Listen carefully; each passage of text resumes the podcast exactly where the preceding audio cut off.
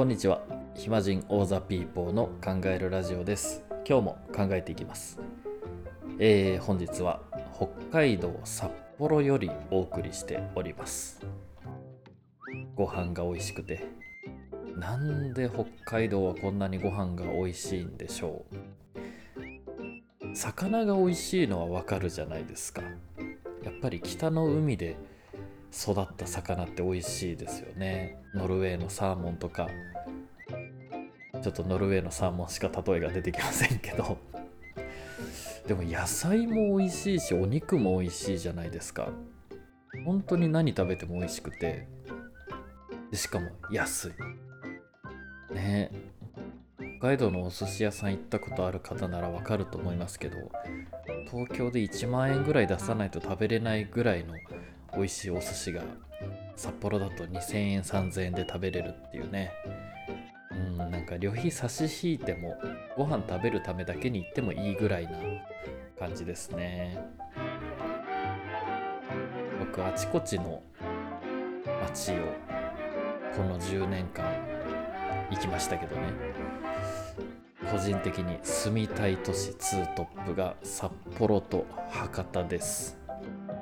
ちなみに来週博多に行くんですけど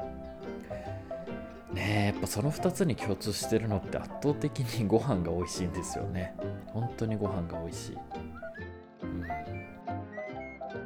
ご飯って美味しいですよね本当にご飯美味しいな。美味しいご飯っていいですよね。いやー、ご飯。さあ、それでは今日もお便りを紹介していきたいと思います。ペンネームシュニッツェルさん from ドイツですね。自己投資って何？自分にお金をかけること。うん、自己投資。なるほど。まず投資って言葉を考えると、今自分が持ってる資産を手放して後から利益を回収するものじゃないですか。一方自分が持ってる資産を使って終わることを消費って言いますよね。一般的に投資っていうと、うん、株とか不動産とかビットコインとかね、お金を増やすものを指します。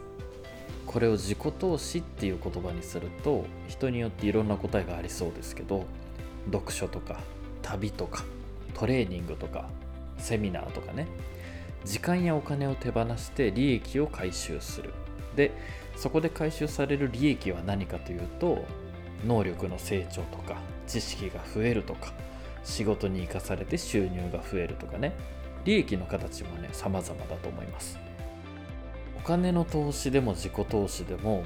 利益っていうのは投資した金額や時間に対して増えた分の資産だと思います。ってことは投資を考える上では利益が大事で、利益を考えるには資産が大事だと思うんですね。さて資産って何でしょうか。僕が考える資産はですね、時間の経過とともに価値が増えるものです。時間の経過とともに価値が増えるもの。そう考えるとね、お金ってそんな資産じゃないのかもなって思うんですよね。例えば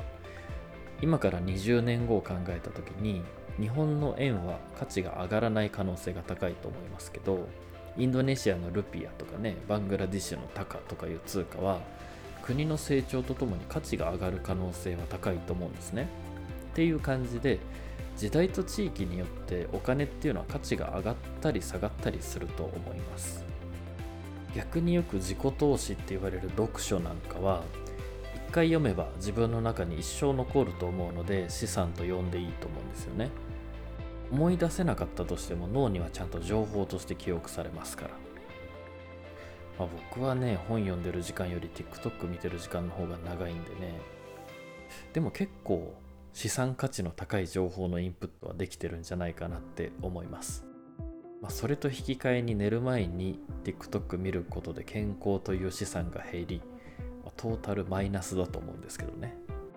多分僕たち無意識で自己投資をたくさんしていて、その自己投資するぞって思わなくても、自己投資って未来の自分を幸せにするために行う行為すべてを指していると思うんですよ。あ、質問の答えが出ましたね。これ自己投資っていうのは未来の自分を幸せにする行為だと思います。で、自分っていう言葉、その未来の自分を幸せになので、自分っていう言葉は結構人によって違って、自分一人のことを自分と感じる人もいれば、家族の出来事まで自分事だと感じる人もいるし、地球に住んでる人全員が自分事に感じる人もいますよね。これ物理的なスケールで、もう一つ時間的なスケールで見ても人それぞれで、先人たちの努力が報われることを自分事と感じれたり、未来の人類が幸せになることを自分事と感じれたり、自分っていう言葉が指すスケールの違いはあれど、僕たちは未来の自分を幸せにするために投資をするわけですよね。って考えた時に、ほぼほぼどんなスケールで考えても未来の自分は確実に幸せにできる投資対象がみっつあるなと思いまして、健康と仲間と時間です。これに関してはね、僕の考えとかじゃなくて、世の中の成功者たちが多く言ってることでもあるんですけど、何兆円稼いだって、どんなにすごい発明したって、結局人生の終盤の価値基準は時間と健康と仲間に落ち着いてる人がほとんどと言っていいぐらい、うん、この人生の終盤っていうのが大事で、もちろんね、今この瞬間も大事なんですけど、人ってね、最後に起きた出来事が真の姿だと思うっていう性質を持ってます。例えば普段態度の悪いヤンキーがゴミ拾いしてたら、本当はいい人じゃんって思いません？逆に普段めちゃくちゃ優しい人がゴミポイ捨てしてるの見たら、本当はそういう人なんだって思っちゃうとかね。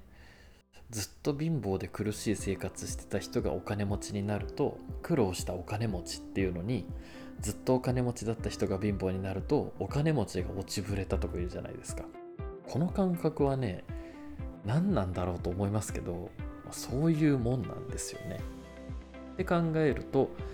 やっぱり自分の人生を考えた時も、今楽しいっていうのはすごい大事なことなんですけど、終盤が楽しいっていうのが大事なんだなと思うんですよね。ってことは、人生の終盤の人たち観察してると、なんとなくいるものといらないもの分かってくるかなと。まずね、お金そんなにいらないんですよね。楽しく生きる分ぐらいあればよくて。で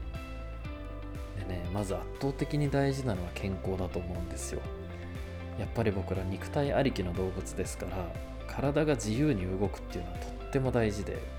なのでね、体への投資っていうのは自己投資としてすごく良さそうですよね。そして心の健康ももちろんね、あの年重ねてから嫉妬や執着の人生を生きたくないじゃないですか。心の自由っていうのは、うん、世界をどう捉えるかとか、どれだけ広い視野で物事を見れるかだと思うので、世界中を旅したり、いろんな価値観の人と話をしたり、幅広い分野を勉強したりっていうことも、自己投資としてはすごく良さそうですよね。次に仲間。やっぱりね、人生の終盤、心のつながりがある人はいた方が楽しいと思うんですよ。家族だったり、友達だったり、仕事仲間とか、近所の人たちとかね。って考えると、やっぱり人の役に立つとか、人のためにお金を使ったり、時間を使ったりっていうのは大事だなと思いますね。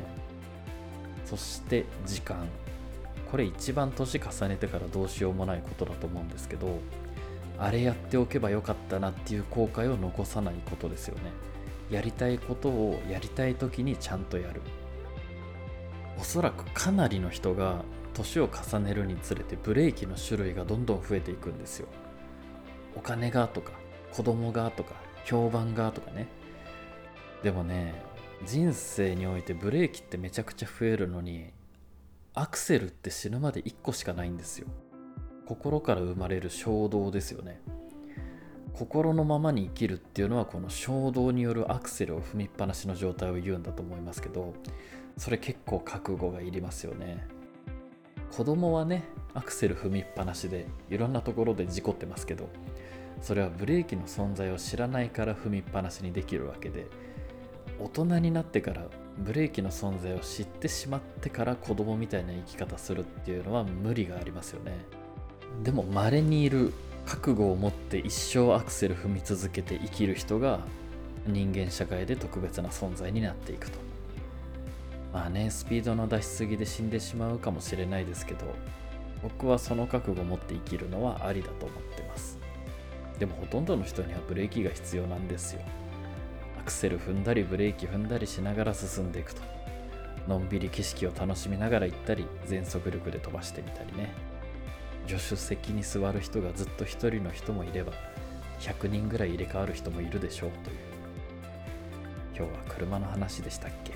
話を戻して、自己投資っていうのは未来の自分を幸せにする行為。そして投資対象としておすすめなのは、お金はほどほどに、健康、仲間、時間を大切にするような投資がおすすめですよと、うん、ですね。まあでも一番その人生終盤の方から聞くのは、あれやっておけばよかったっていう、やらなかった後悔ですよね、うん、本当にやって後悔したってほぼ聞いたことなくないですかね。なのでね、やりたいことあったらやりましょう。なるべく、もしやりたいけどやろうか迷ってることがあったら、あのこの番組のお便りで宣言してください。僕が番組の中で紹介しますし、背中も押しますし、